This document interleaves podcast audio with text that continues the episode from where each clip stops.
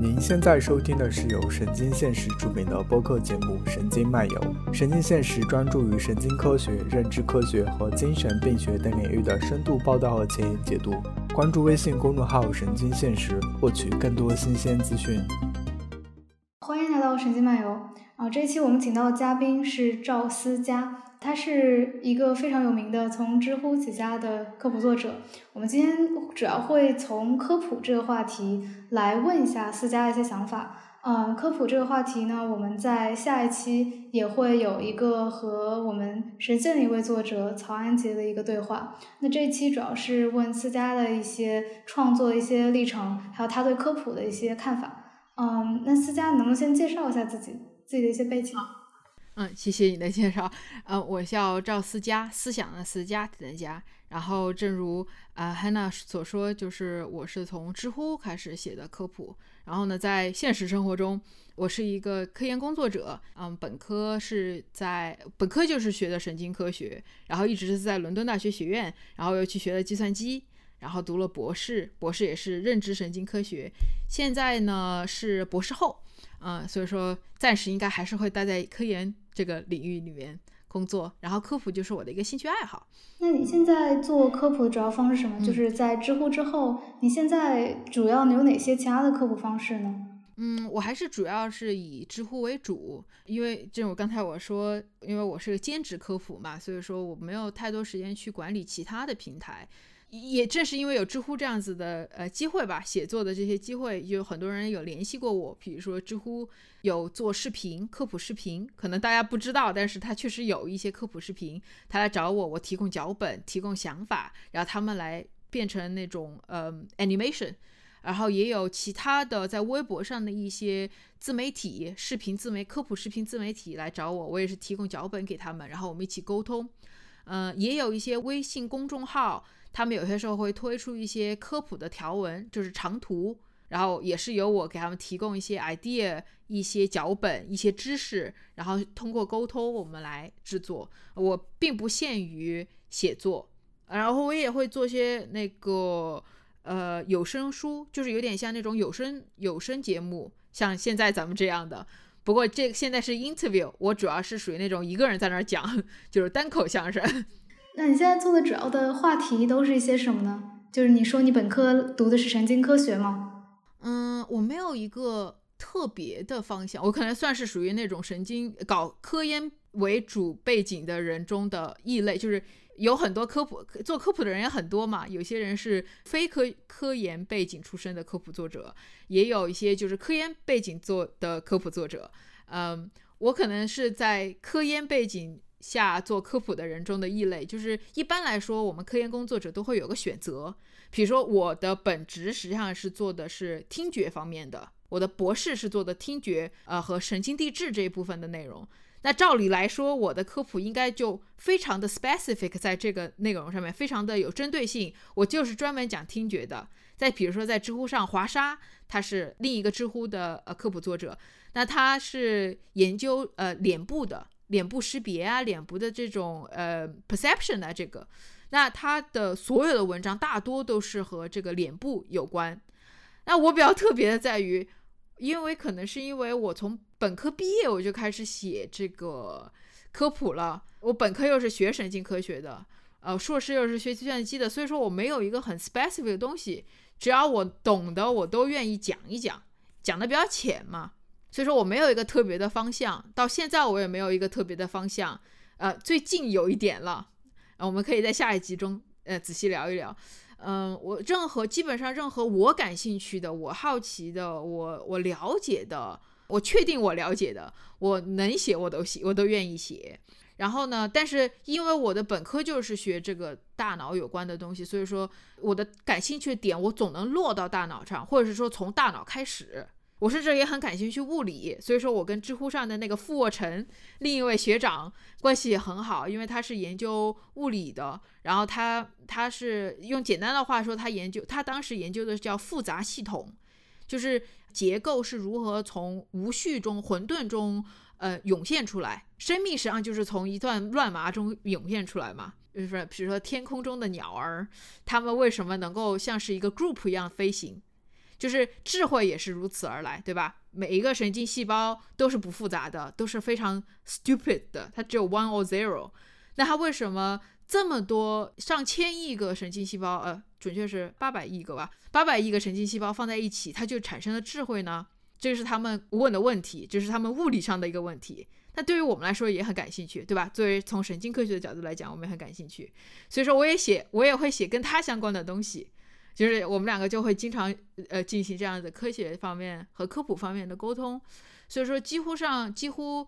与大脑有关，我都愿意写。但是这个可能一方面是在科研背景，以科研就是科研工作者中比较另类。大家也实际上不赞成这样，但是我可能我还能这么做，主要是因为我的教育背景吧，就是我大一就是学的，我大一学的是呃就是医学生物 （biomedical sciences），然后我大二转到了呃神经科学，然后大二大三是神经科学，但实际上就大一学的东西也基本上神经科学的东西很多，呃，然后大一暑假呢，我是做的关于进化方面的研究，就是恐龙、蜥蜴这方面的研究，所以说我对这方面也有一点点了解。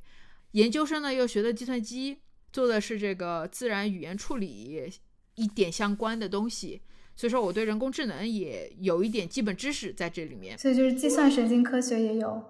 对，所以说我计算神经科学，我的博士是认知科学和呃计算神经科学有一定的结合，但我都不精，就是不是属于那种我很难 classify 我到底是个干啥的一个人，就是我属于两个我都要，我我是一个 bridge，有点像 bridge。的人，我是个做实验的，但是我要大量的去做这个理论上的研究，呃，所以说，呃，所以说我就是属于那种只要是想扯，我都还能扯一点点上去的。然后我也很享受，嗯，去发现一些有意思的东西，然后去深入探索的这个过程。所以我很多科普文章的东西就感觉挺散的。就是每个话题挺散的，然后实际上在每个写的过程中，现在最近几年我写的东西都是属于我自己学习的过程，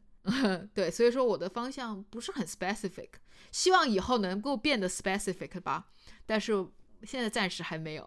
所以现在写东西的方向还是挺呃挺多学科、挺跨学科的，而且偶尔也会写一下自己的创作一些心得。那你是从什么时候觉得？哦，我在做这件事情，原来是科普，就会有什么时候有这样的一个时间点出现呢？嗯，这个还是要得益于呃知乎，呃，就是在二零一六年的时候，呃，我是大概一四年、一三年就开始在知乎上写，呃，就回答问题。知乎是个问答社区嘛，开始是，现在已经感觉不是这样了。然后，呃，然后一六年，二零一六年的时候，我当时得了一个奖，在知乎的那个呃那个年会上面。应该叫年会吧，我也不知道叫啥了。现在研什么会？然后呃研会就是反正就是我去参加了他们一个很大的活动，第一次去线下，我非常的紧张啊。然后我就居然得了他们那个年度的奖，就是科普的奖。嗯，当时还觉得挺对我来说是很重要的一件事儿，因为那个奖也不是什么太大奖啊，也没有什么公信力什么的。就是在那之前，我完全就是写着玩儿，是 entertain myself。就娱乐自我，我只是想找个树洞讲给别人听，想让别人知道什么是神经科学，因为我爸妈都不知道。虽然我本科就是学的这个，他们都不知道我到底在学什么，他们还觉得我是不是学的，就是进入了邪教组织什么的，就是呃，他们也不懂科，就是他们不是理科出身的，他们是工科出身的，他们感觉为什么你要学这个呢？就是没有什么用啊，不能产出啊，对社会也没有什么用处，然后。当时就是纯属写着玩儿，然后在一六年的时候得那个奖，像那个时候也没有什么专关注者，关注者比较少，还是，但是他他们给了我这个奖的时候，站在那个台上的时候，还是有一种很明确的感受，就是原来是有人在听的。我不认识这些读者，这些人只是一个一个数字，但是是有人 appreciate 我的工，我的努力的，我去不停的让我的文字更好理解。我去试图回答更有意思的问题，这个努力是有人 appreciate 的。我觉得这个是个很好的一个正正反应，就正的一个 positive feedback。然后，呃，的确得到认可。但是我当时之前，好多人可能是说，哦，你是不是为了得到认可来做？很多时候我是这样，但是这个比较特殊，就是我真的是没有期待认可，就纯属是玩儿。但是当时得到了认可，我会觉得我要为此负责。有这种哎呀哎，我觉得我太运气太好了，我要珍惜这份运气。我希望能够不要让大家觉得很 disappointed 那种感觉吧，太失望。所以说，我说哦，觉得啊，我要好好把这个科普当成一件事儿来干。那这应该是一个挺大的转折点对你来说。那你在你在之后知道觉得自己已经是一个科普作者之后，对科普是怎么定义的呢？别人看待科普和你看待会有什么区别吗？就是这个问题，我一直都没有思考过，也是因为呃，编辑有出版社的编辑来问我一个问题，他问我。我实际上在知乎上面也写过这个东西，因为对我来说是个很大的一个正一个启发点吧。就他问我为什么大家要看科普呢？就是科普是什么？为什么大家要看科普呢？然后呢，当时我就意识到一个问题，就是为什么不看科普？如果是我，我是不是赵思佳的话，没有这样的教育背景，没有这样的兴趣，我为什么要看科普呢？嗯，就那个点让我思考了很多。然后呢，说实话，在写知乎之前，我也。不怎么喜欢看科普，所以说这个问题问得很好，因为我自己就有答案。就是我觉得我我我不喜欢看科普的原因很简单，就是很多科普的质量不是很高。就是在我小的时候啊，就是我在读高中的时候，国内的科普说实话质量是很不是很高的。但是但是当时有什么环球美呃呃环球科学对吧？Newton，呃就是科学美呃哎叫科学美国人对吧？应该叫 Scientific American。对，然后我有很多，然后我我外公也给我做了很多，就是理工科方面的启发，就不是为了学习而纯属是喜欢。我是靠看那个嗯百科全书受到启发的，就是我没有怎么专门接触一本一本的科普书。然后回答你的问题，就是我对我的科普的定义是有是什么？我觉得那个时候我有个比较明确的科普的定义，就是我希望我能够吸引像我爸妈那样对科学不感兴趣。的人了解什么是科学，就是让他们有那种想知道更多的这种冲动。嗯，你科普科普嘛，就是科学普及嘛。但是科学普及不应该只是喜欢科学的这些人的痉挛，应该是面向更多更多的人。否则的话，如果你都喜欢科学，你为什么不直接去看科学杂志呢？为什么还要去看科普呢？对我希望能够让这个饼变得越来越大。就是比如说，我现在已经有一百个人喜欢科普了，我希望有更多的人加入这个队伍。就我当时觉得我的我对我的科普的一个定义吧，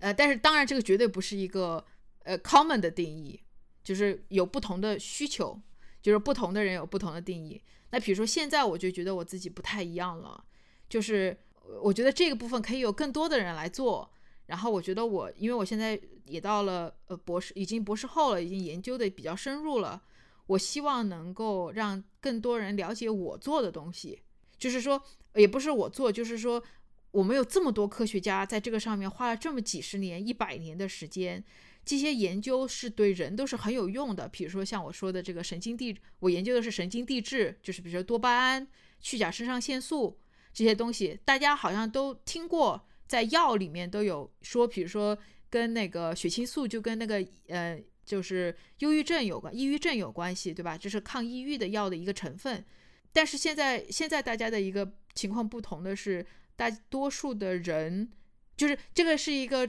有些时候会很多商家或者是机构知道大家不懂，了解不多，但你知道有这么个东西是个科学的东西的时候，他就会钻这个空子来捞智商税。然后我就觉得，我既然是做这方面的人，我就应该。试图减少这样的情况，让大家不要当狗韭菜给割了，对吧？嗯，对。现在所以说，我现在对科普的定义就可能还是真的就是比较回归传统的科普的定义吧，就是把一些比较难的东西，我希望能够系统东西能够系统的普及出去。大家不是只是知道哦，多巴胺这个东西，多巴胺是快乐的呃元素啊，你不要只知道这玩意儿就行了，就是能不能知道更多？能不能知道它跟其他东西的关系？然后，当你看到对系统的知道它，然后也愿意系统的知道它，然后也不满足于只知道一句话，就是不只不只是说啊，我可以去吃火锅的时候吹个牛什么的啊。你知不知道麻是麻？其实呃，吃火锅的时候你呃去吹牛，哎，你知不知道麻实际上不是一个味觉，而是一种触一个震颤的感觉，不是五十赫兹的。就这么一句话，我就能说，我告诉你，你也可以去说，对吧？或者别人说哇，好厉害呀，好棒啊！我觉得这样子就不够了，就是不足够了。我希望他能够能够有更多的东西，能够当他看到新闻的时候，他看完一个东西之后，他看到新的其他的新闻，他有个判断能力，会觉得嗯，这个好像有点怪怪的，就是这个好像不是，我会有疑问，我会 question 他。有 critical thinking，这个 critical thinking 不是 come from nowhere，是 from some knowledge。这个 knowledge 不应该是碎片，而是应该是一个比较 solid 的一个系统的东西。我就觉得这样子是我想做的科普，就现在啊，现在来看。嗯，所以一方面是其实是把那些本来可能不是你的读者的人，让他们成为你的读者；另外一方面是让这些读者他们有主动的好奇心，他们能主动的去 question，去探索问题，而不是只是拿到一个结果。对对对对对，这个你你的这个总结特别特别好，就是这个肯定，我相信我相信大多数的科普作者，如果不是说是以一个明确工作为目标的话，我相信大家都有这样子的一个进进化的过程吧，改变的过程，就是你刚才说的，就是开始的时候是因为读者少嘛，所以说我有这样子需求是让他们转变，现在读者很多了，那我就想精分喽，我就想把它精化到一部分，我想 target 一部分来，对吧？这部分呢，我也很 confident，同时呢，我也很开心，又能够反哺我自己的科研工作，同时呢，是实实在在能帮助一些人很重要的 need，就很重要的需求，就是他除了找我，除了我来写，没有人其他来写。我我想做这样子的工作，就现在我的科普的工作是以此为定义的。所以说，虽然你刚才前面的问题就是说我的方向似乎很很宽泛，但是好像现在也慢慢慢慢的在聚拢。所以说，我现在写的少了。明白，嗯，那你现在觉得科普这件事儿对你来说，就是它在你的生活里面是什么样一个角色？它是一种。它是一种爱好，还是一种呃，有点像业余工作，还是它是一种技能，或者它是它其实已经成为渗透到你生活很多个角落的一种习惯呢？我觉得现在应该是一个习惯了，也就是习惯性什么呢？就是习惯性，比如说开始的时候是纯属是我需要解决我的一个需求，我需要一个倾诉的需求，然后后来变成了一个爱好，没有把从来没有把它当成工作，那工作的话我做不下去的。然后现在呢，确实是仔细一想呢，你这么说呢，我是觉得他把它变成了一个习惯，就是比如说我在看一些新闻，我在看我自己的论，我在看我的论文，我想看的论文的时候，我偶尔会看到一些东西，我说，哎，这个东西可以写出来，我想，我想让更多人知道这个是很有意思的点，我就像写日记一样把它写下来了。然后我的很多科普文章，我觉得吧，大家想看，即使我有的时候讲的比较深，大家愿意看的原因，可能就是它有点像日记似的。就是 the knowledge comes from somewhere in my daily life，就是它不是一个，它不是个知识包，它不是一个，呃，我没有政治，我没有政治任务，我必须要讲给你听，我不讲给你听，我也不损失什么。对对对，是是从我的好奇心来的，然后这个是大家会觉得，嗯，当你有了这样子 passion，有这样子好奇心在里面。有这样子的感觉，他就很容易看懂，很很容易带入进去，情绪就带动进去了。所以说是一种现在已经是习惯了。就是现在我的我的问题就在于，我要抑制这种习惯，就是我我要有选择，我要我不能啥都去写，不能啥都把好奇的东西都写下来。我应该写一个，然后尽量写好一点，写多一点，写的精一点。这个是我我在克制的部分。对，就是慢慢慢，就是当它成为你的习惯一部分的时候，你也会去更多去思考，嗯，就是就是科普最开始你你也说到它只是一个爱好，那它作为一个习惯，它成为这么重要一部分以后，你也会希望去思考你想要传达的东西到底是什么。就是现在你就说了，你的话题会渐渐收窄一些，因为你想要有选择的去输出一些你觉得最重要的内容。对，对我觉得很重要就是。嗯，因为是习惯了，所以说我就不用太局限于担心我写不出来。嗯嗯嗯，然后呢，我也不用担心于它是我的一份工作，我必须要周更、日更、三日更，对吧？然后呃，也不是个责任，所以说就更更没有那个了。然后最重要，它不是我的一个工作，我没有一个政治任务在那里，所以说我就尽量希望我的每一个时间，我的 effort 放进去是有价值的。是有精神价值，不是？所以说我个人觉得这个这个过程还挺快乐的，嗯，是一种是一种状态，我觉得这个还挺令人开心的。然后所以说也因为这个原因，很多我的同事，学术的同事来经常来找我聊天儿，他们也希望我去写写他们写的东，他们做的东西，嗯，以此呢，我也得到了一些合作机会，就是学术上的合作机会，甚至是工作机会。所以说，嗯，如果我开始就把它当成工作，我就不会有这样，可能不会有这样的展开了。是，嗯，那你现在，呃，比如说你刚提到你有在做写一些神经递质的这些内容，啊，它应该是一本你很快就要写的书嘛？那现在科普这个领域，就这些话题，神经科学、认知科学，你有遇到什么你觉得比较糟心的困难或者是误解吗？实际上。这个又要分时间段来讲，我觉得开始的时候实际上是没有什么糟心的。如果糟心太多，它就不可能成为一个爱好了嘛。就是因为我开始最开始面临的，在一三年面临的情况，当时当时我又不把这只当事儿干，因为当时大多数人对神经科学的了解是零，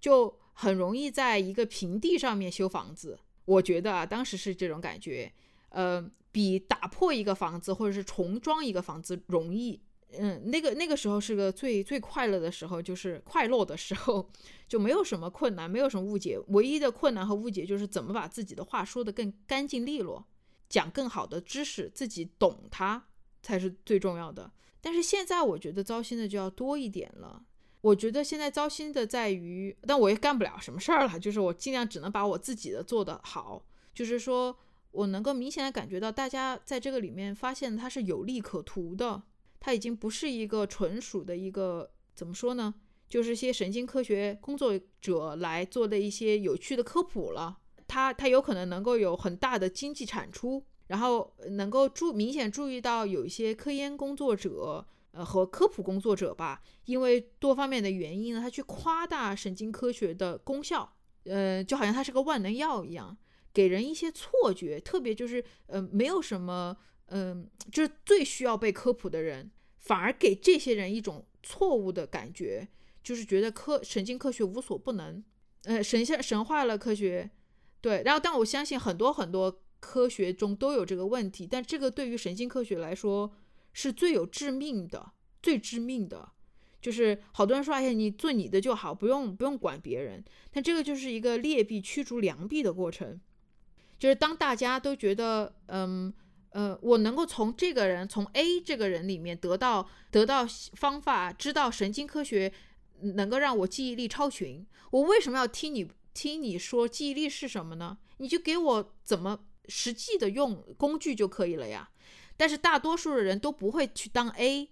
就是好的科学家都不会去做 A 做的这样的事情，去割这个韭菜，因为我们知道他做不到这一点。你只能够通过这个来得到一种安慰。一种心理的安慰，一个安慰剂一样的东西，嗯，这个我觉得有点违反我们大家的一个初衷吧，就是科学的本质的初衷，也是科普的初衷，所以这种不负责任的嗯内容看到就挺令人糟心的。虽然也不会影响我们，但是毕竟人家是全职造谣，我们是兼职辟谣嘛，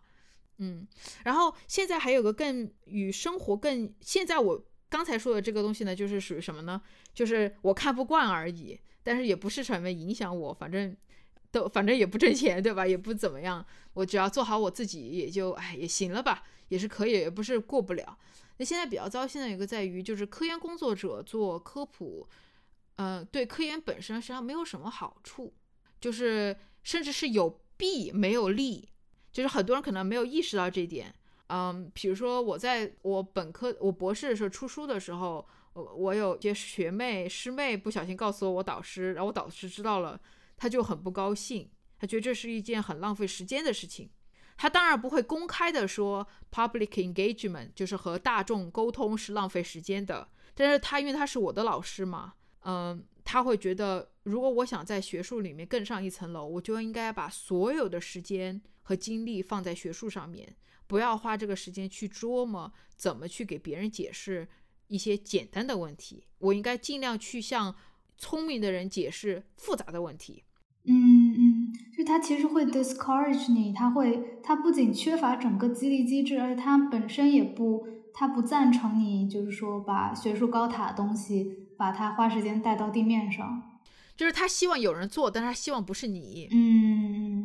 因为对他这个不一定是说，哎，当然大家会说，哦，那这个就是个老师不够好不好，他肯定希望你能够做更多产出。我觉得他想的更不一样，他就像是学术，他就是我的学术母亲嘛。他培养花那么多时间培养我，他当然希望我也能够在学术中能够到下一个阶段更好，对吧？他这个对他来说也是有更好的一种情况，不仅仅是说他的名字也在上面。所以说，他希望的是我不要浪费这样的时间。然后还有一个很很明确的感觉，就是比如说，你会说，哎呀，反正我们这种，我可能是如果变得特别特别有名了，就不一定会有这样子的 worry 了，对吧？就是我只是需要变成 number one，我我不要当成一个无名的科学科普作者。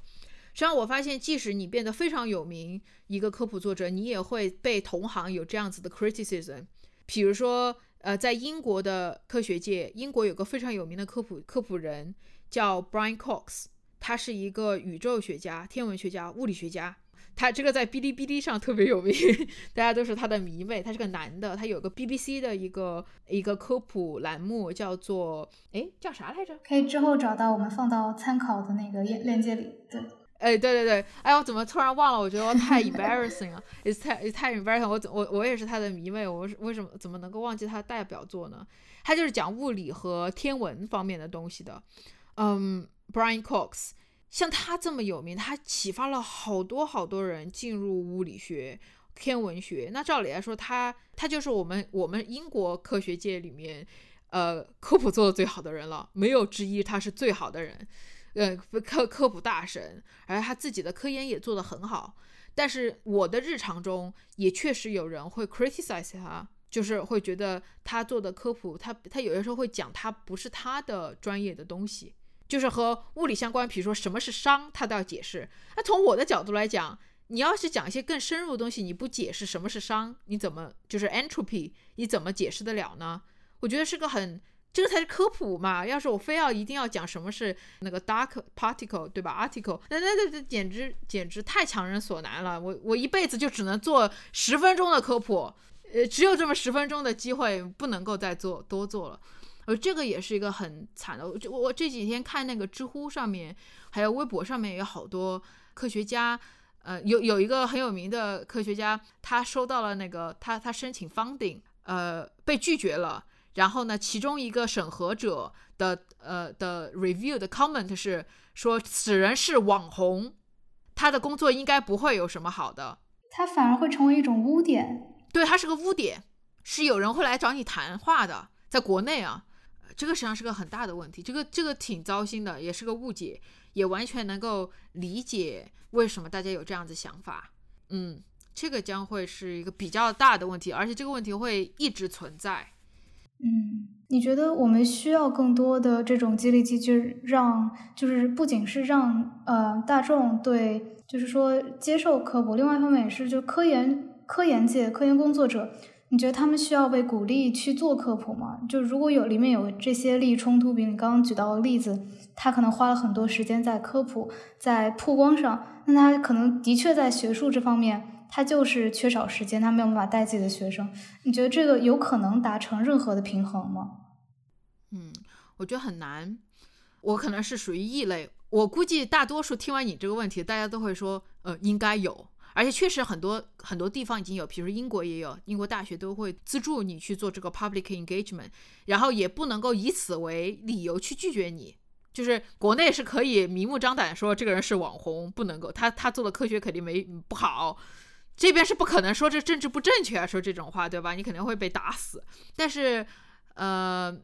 有肯定有人在做，这个答案肯定是是的。但是我个人反而觉得不大可能。就是说，你说难道要把这个科普他做的科普的这个工作作为呃和科学的发现平价吗？等价吗？那不值得。那那那我也要反对啊！人家科学。科学和科普完全不是所所需要的投入，完全不是一个概念的，不是个级别的。你你不能够为了鼓励科普而就是 down weight，就是让这个这个科学的重要性降低。呃，我我觉得保持还是得做出选择。对，而且嗯，就像我说的，很现实，有些有些很 senior 的科学家，很有名的科学家，他享受了这种降维打击的快感了之后，他就没有时间去照顾他自己的学生，他的学生找谁哭呢？对吧？我觉得这个东西我不能够，我不能够赞成这个这一点我不能赞成。但是呢，我觉得有是有解决方法的。我个人的看法是，我建议我建议大家从本科就开始写科普。就是我我我，如果一旦当，因为英国没有这个教育，就是我们科研科科科学家不一定需要去教书啊。但如果我以后需要一直留在学术界，我要去教书的话，我应该会让我的学生写科普，就是这个是你的工作，你的作业啊，要求他们学习怎么写科普，应该让学生作为科普的，就是读者以及主力，然后一直到博士。就是你博士期间应该做一些科普，然后到博士之后呢，this is optional，你喜欢你就喜欢，你不喜欢，you know，it's fine，就是你的习惯和爱好了。但是我觉得在博士期间，实际上应该也能够，呃，应应该鼓励他们，因为这个东西我是可以办到的，对吧？我可以通过，比如说我们现在博士期间已经有这么一个新的规定。英国一些好的大学已经有这样的规定，在神经和心理学上面，就是说，你除了要完成你自己的工作以外，你博士毕业必须还要去 replicate 别人的工作，你要帮助科学界去 replicate 过去的一些重要工作，这个变成了你的 thesis 毕业的一个条件。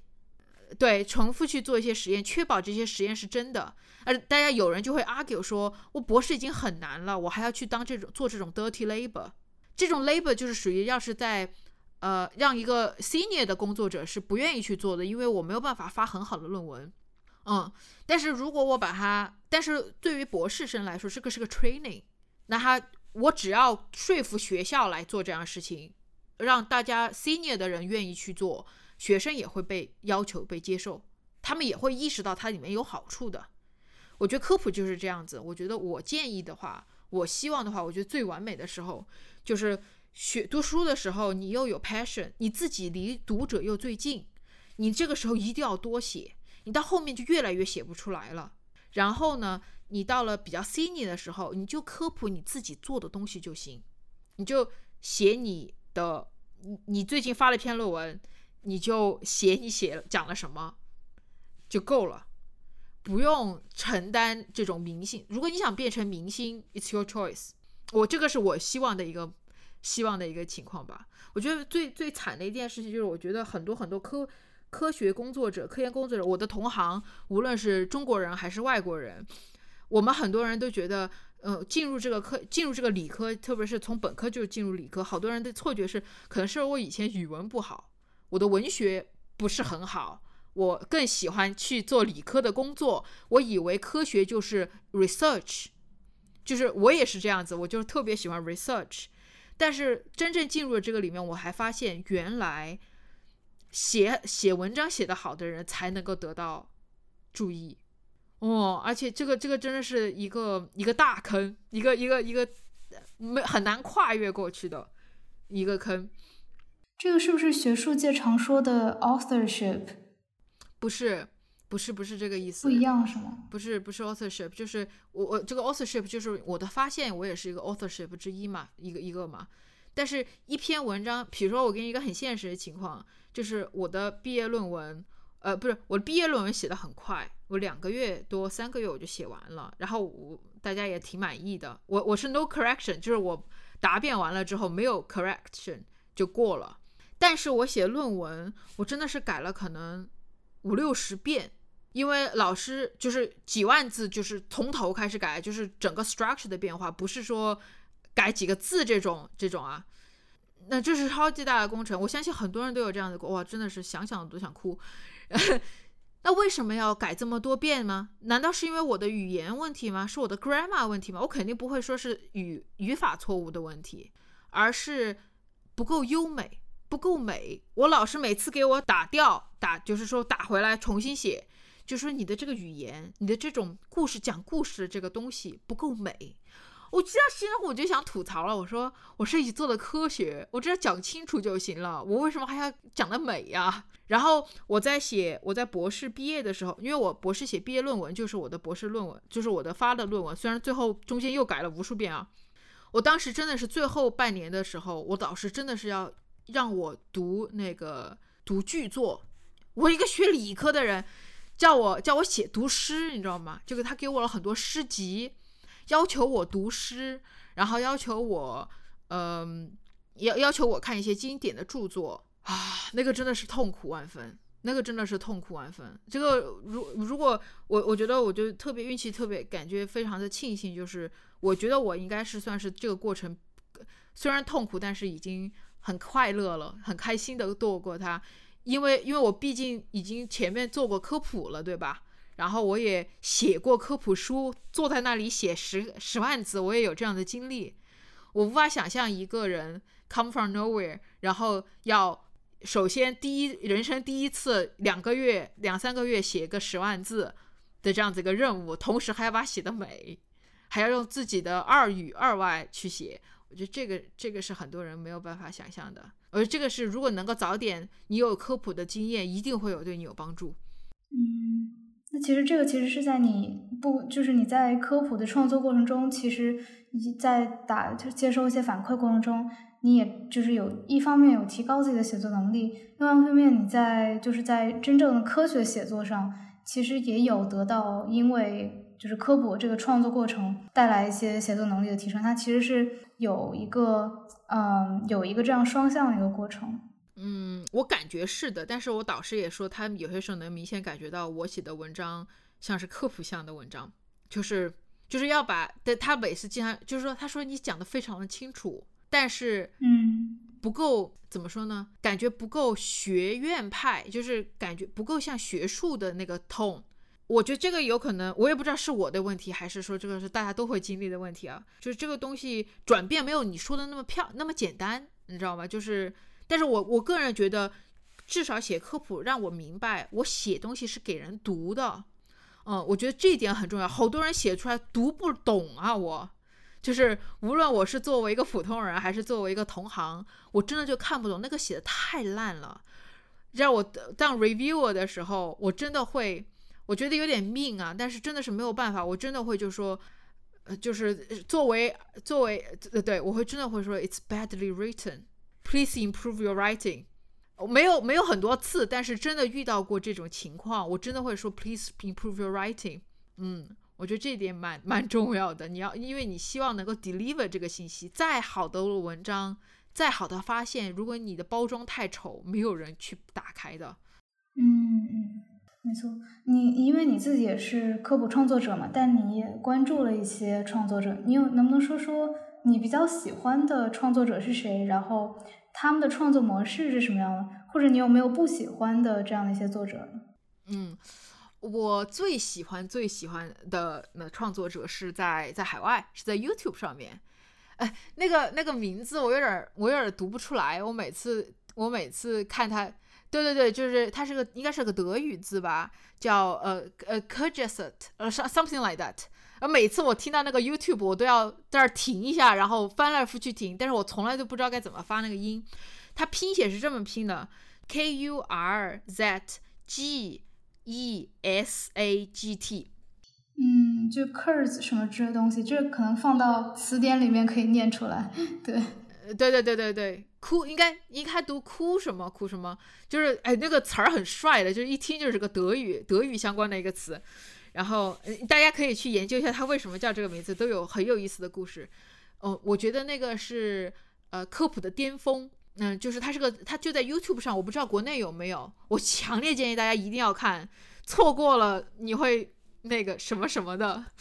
嗯。嗯，我我我形容一下他为什么牛很厉害。他实际上他就是个视频，他是个科普视频，但他选择的内容，他完全没有说我一定要迎合你的口味，他真的是做到了科普作者呃很多人做不到的。他就是他不迎合你的口味，他就是想让一些他无论你是一个不是很有知识的人，还是很有知识的人，你都能够被 inspired。我印象比较，比如他有的时候会讲什么是黑洞，什么是什么是美，然后呃，就是属于那种呃，国内的一些科普作者会说，哎，这个东西好像不在热点上面。他因为他他踩不到热点，他不踩，基本不踩热点，因为它它每一每一个视频它都要一千两百个小时来制作，一千两百个小时来制制作这个视频，它的那个 script，它的那个整个那个脚本写的极好，他是真的做了很多很多研究，而且他的那个视频上面真的是会有 reference，但是呢，你听到这会说，哦，那肯定好干呐，肯定好深呐，没有，完全没有，就是我我我我可以，就是他的这个视频，因为我导师的小孩儿有一段时间他有的时候来实验室，那个小孩来实验室就需要需要帮他带一下嘛，比如说让他坐在我的办公室，然后他有的时候他就要玩手机玩游戏，然后呢，导师就不高兴，然后他就要你知道吗？男孩他有些时候就会不开心嘛，要闹脾气，然后我就我就给他打开 YouTube。他就真的能那坐那儿三个小时不动都不动，就去看所有这个的 YouTube 的内容，就是这个这个 channel 的那就非常非常有趣，而且非常深，由由浅入深，真的非常的 inspiring，太优秀了。我最近看了一个，哎，我刚刚去搜了一下这个名字，它上面说是就是简而言之的意思，就是 shortly，就是差不多这个意思，就是说把一个复杂事情简而言之这样的一个德语的意思。嗯，但是他真的是把非常复杂的事情简而言之了，太厉害了，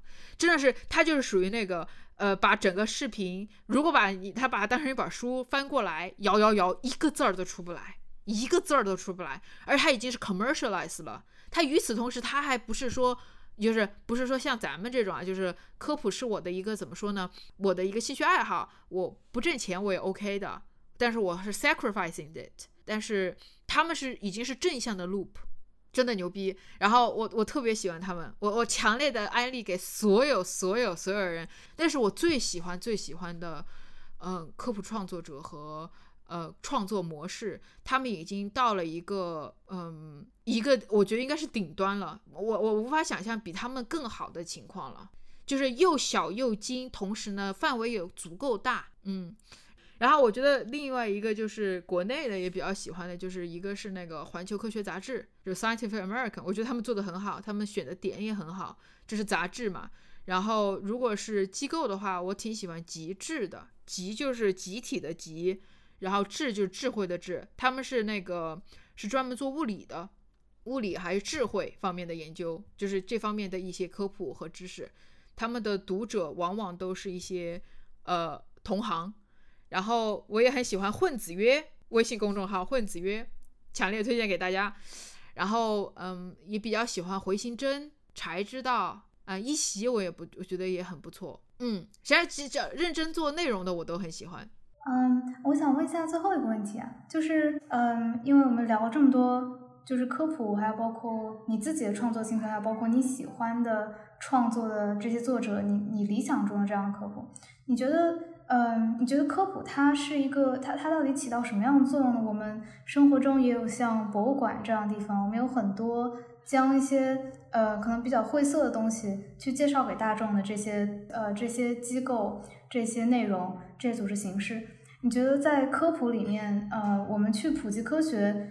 普及的这个科学，它到底是它是一个你觉得是把科学去浪漫化、去遮蔽的这样一个过程呢？还是它更像是让大众觉得科学更浪漫，更愿意去接受？你觉得它，嗯，它起到的是一个什么样的作用呢？我觉得两者都有，就是有一些科学肯定是去浪漫化的，呃，就是比如说我我个人觉得，就是比如说研究什么是爱情，什么是情绪，这个过程有点去浪漫化。但是有些人肯定不同意我说的啊，但是我觉得有一些部分是有点去浪漫化的。因为它本身就充满了浪漫感，然后结果你发现哦，原来就只是一些化学、一些一些 hormone 的一些反应，感觉呃，怎么就这样，就就有一点去浪漫化。但是大多数的科学，我觉得是在当你在追求真实的过程中，是在浪漫外之外加了一层真实的美。就是就像是我们 dating with somebody，我们和其他人谈恋爱、拍拖啊什么的，就是呃，当然有一点神秘感是很好的。但是当你知道他真实的那一面的时候，有些时候你会觉得更爱他，对吧？就更更浪漫了，更快乐了。所以说，我觉得肯定是两者都有。但是我觉得，呃，增浪漫化，在在去掉这个遮蔽的过程中，得到了更真实的美的这种过程是更浪漫的，是增加了浪漫。啊，我而且我觉得好的科普、好的科学、好的博物馆，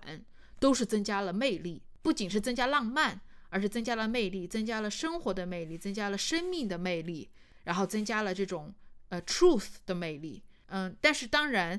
肯定有人会有反对意见，就说，但是有些时候我觉得越看越没劲儿，越看越觉得没意思。那我觉得这个就是做的不好的科普，就是任何写的不好的科普，或者是说故作高深的科普，那就是去掉魅力的过程。我我是这个是我的个人的感觉，就是我觉得还有一个很确定的，就是我我一一直有一个想法，就是说很多人。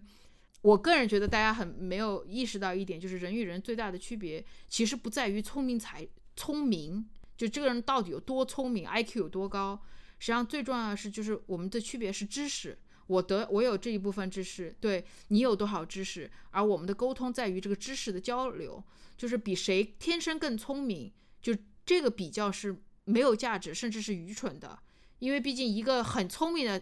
婴儿和一个。嗯，智商很普通，但是非常博学的成年人，这两者都没有可比性。所以说，我们应该通过增长这个知识而得到更多的这个样子的一个 竞争力吧。嗯，这个才是最有价值的。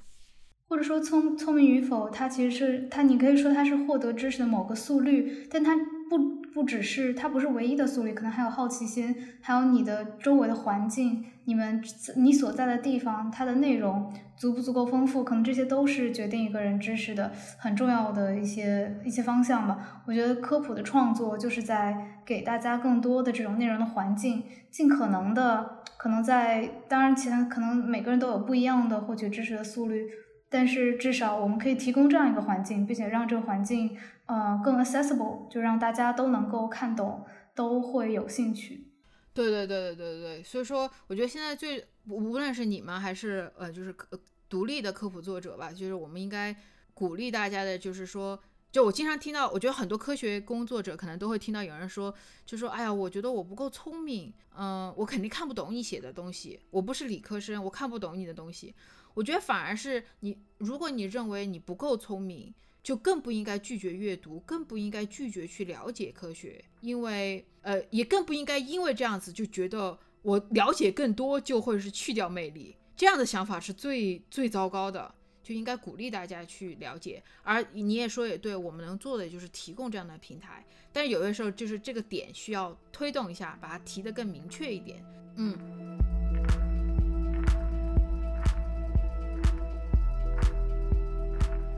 我觉得，我觉得今天我们聊到这里就差不多了，嗯，但我想最后给一个，就是就是能不能介绍一下你之后的你之后的出版计划，或者你正在写这本书，然后就是来打广告时间。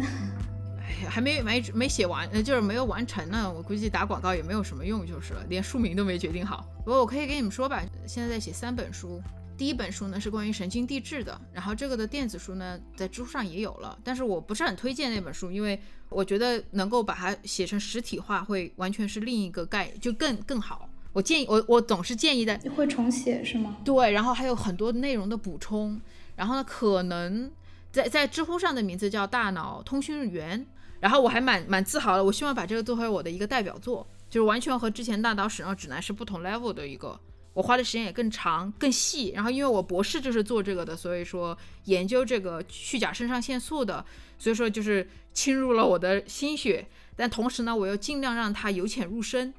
但是这个是属于你需要有一定愿意坐下来好好看的一本书，叫《大脑通讯员》，不知道那个出版社最后要给我改成什么样的名字啊？然后应该是和搏击天卷出，搏击天卷和知乎一起出。但现在合同还没签呢，才今天早上才到我的邮箱里面，合同到我邮箱里面，呃，拖了很长时间。本来十月份就准备写，开始就把它完成了的，结果拖到现在，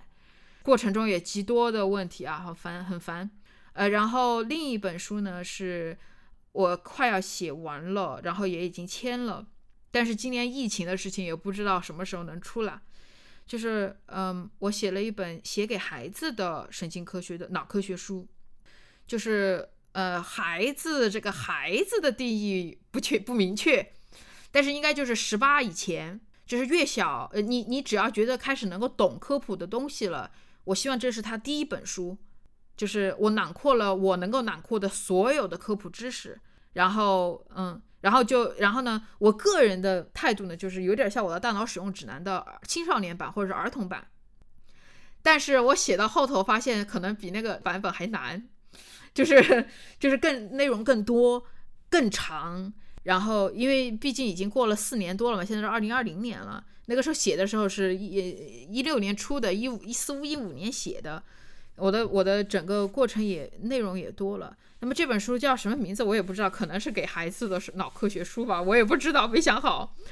嗯，但是内容非常的充实，然后写的非常痛苦，因为要把很多问题，把很复杂的问题用我能想到的最简单的话写出来，同时呢又不能太啰嗦，又不能够太简单。嗯，那这个是一本书，应该是和战卢一起出，是战卢出，希望是今年出吧，我我也不知道现在疫情的情况会是怎么样了。然后还有第三本书，那本书呢实际上也写的差不多了，但是可能现在要大改，还在找出版社。你们如果有什么建议，也可以找跟我说。呃，是一本关于游戏的书，就是呃我原定的名字叫《游戏神经科学》，在知乎上我有连连载过。哦，就是游戏锻炼认知能力，或者它怎么影响认知能力，是吗？类似，对，以此为出发点写的一本书吧。就是游戏可以是电子游戏，可以是 anything，就是游戏是人人类史上最最出现最早的一种呃社交活动之一嘛。呃，然后这本书呢，呃，我本来是开始是我自己写的，然后现在是跟魏坤林老师，就是北大北京大学的魏坤林老师一起合作在写，因为魏坤林老师是。呃，是一个研究运动神经科学的人，他他的专业，他他虽然在那个最强大脑上非常有名，但是他实际上他的专业是做那个运动神经科学，而做游戏的玩游戏的时候，运动是很重要的一部分嘛，所以说就想跟他，呃，就现在就在合作在写，然后我们现在在找出版社，啊，在跟出找了很多家出版社了，一直在谈。啊，这本书实际上也完成的差不多了，但是需要可能需要魏老师补充一些它的内容，可能就是就是主要就是这三本，这三本，嗯，即使是儿童的那一本，都已经比以前的深许多，以前比以前的内容要深很多了。好，我我非常期待他们的出版。如果如果出版了，我一定会去捧场的。不用不用不用，你要是觉得感兴趣，你再去捧场，否则的话，那个书就躺躺在架上，多多可惜啊！我对游戏那本特别特别感兴趣，我自己就是打游戏的人。对，那就很好啊。就是我觉得比较奇妙的一点就在于，好多出版社觉得这个很小众。嗯嗯，他觉得科普科学已经是小众，然后还要游戏，两个小众加在一起，不就是非主流了吗？所以说他们就对此非常的略略略有点抗拒，嗯，然后这一点让我觉得挺难理解的。我觉得不会小众，嗯嗯，因为我们我们是这个这个里，我们是玩家，所以说我们不觉得这个小众，因为我们身边都是玩家。其实近年有挺多游戏学家出现的，然后。就什么看理想啊，Matter 他们也出了一些课。就我觉得，我觉得游戏是确确实是现在大家对游戏有改观。我觉得其实这也是个很有意思，因为我在课上有学到一些游戏对神经科学的一些影响，但是就也很少，没有找到这方面很好的科普书。所以我说我很期待这本书出来。嗯，对，我们就是受我我是受到那个《游戏改变世界》那本书的影响。嗯，那本书已经，嗯，在国内是一零年出，国外好像应该是零七年出的吧。然后那本书就实际上就是鼓励大家什么都可以游戏化，对吧？那个还是改变了不少人的想法。但是问题在于那本书它的作者就不是个科学家，他所讲的科学的东西非常的少，全都是主观的看法。我一直在一零年之后，我就一直期待着一本很专业的、比较比较客观的内容来来讲。然而一直都没有等到，我就是觉得啊，不能等了，我自己来写了，就是这样子的一个一个过程。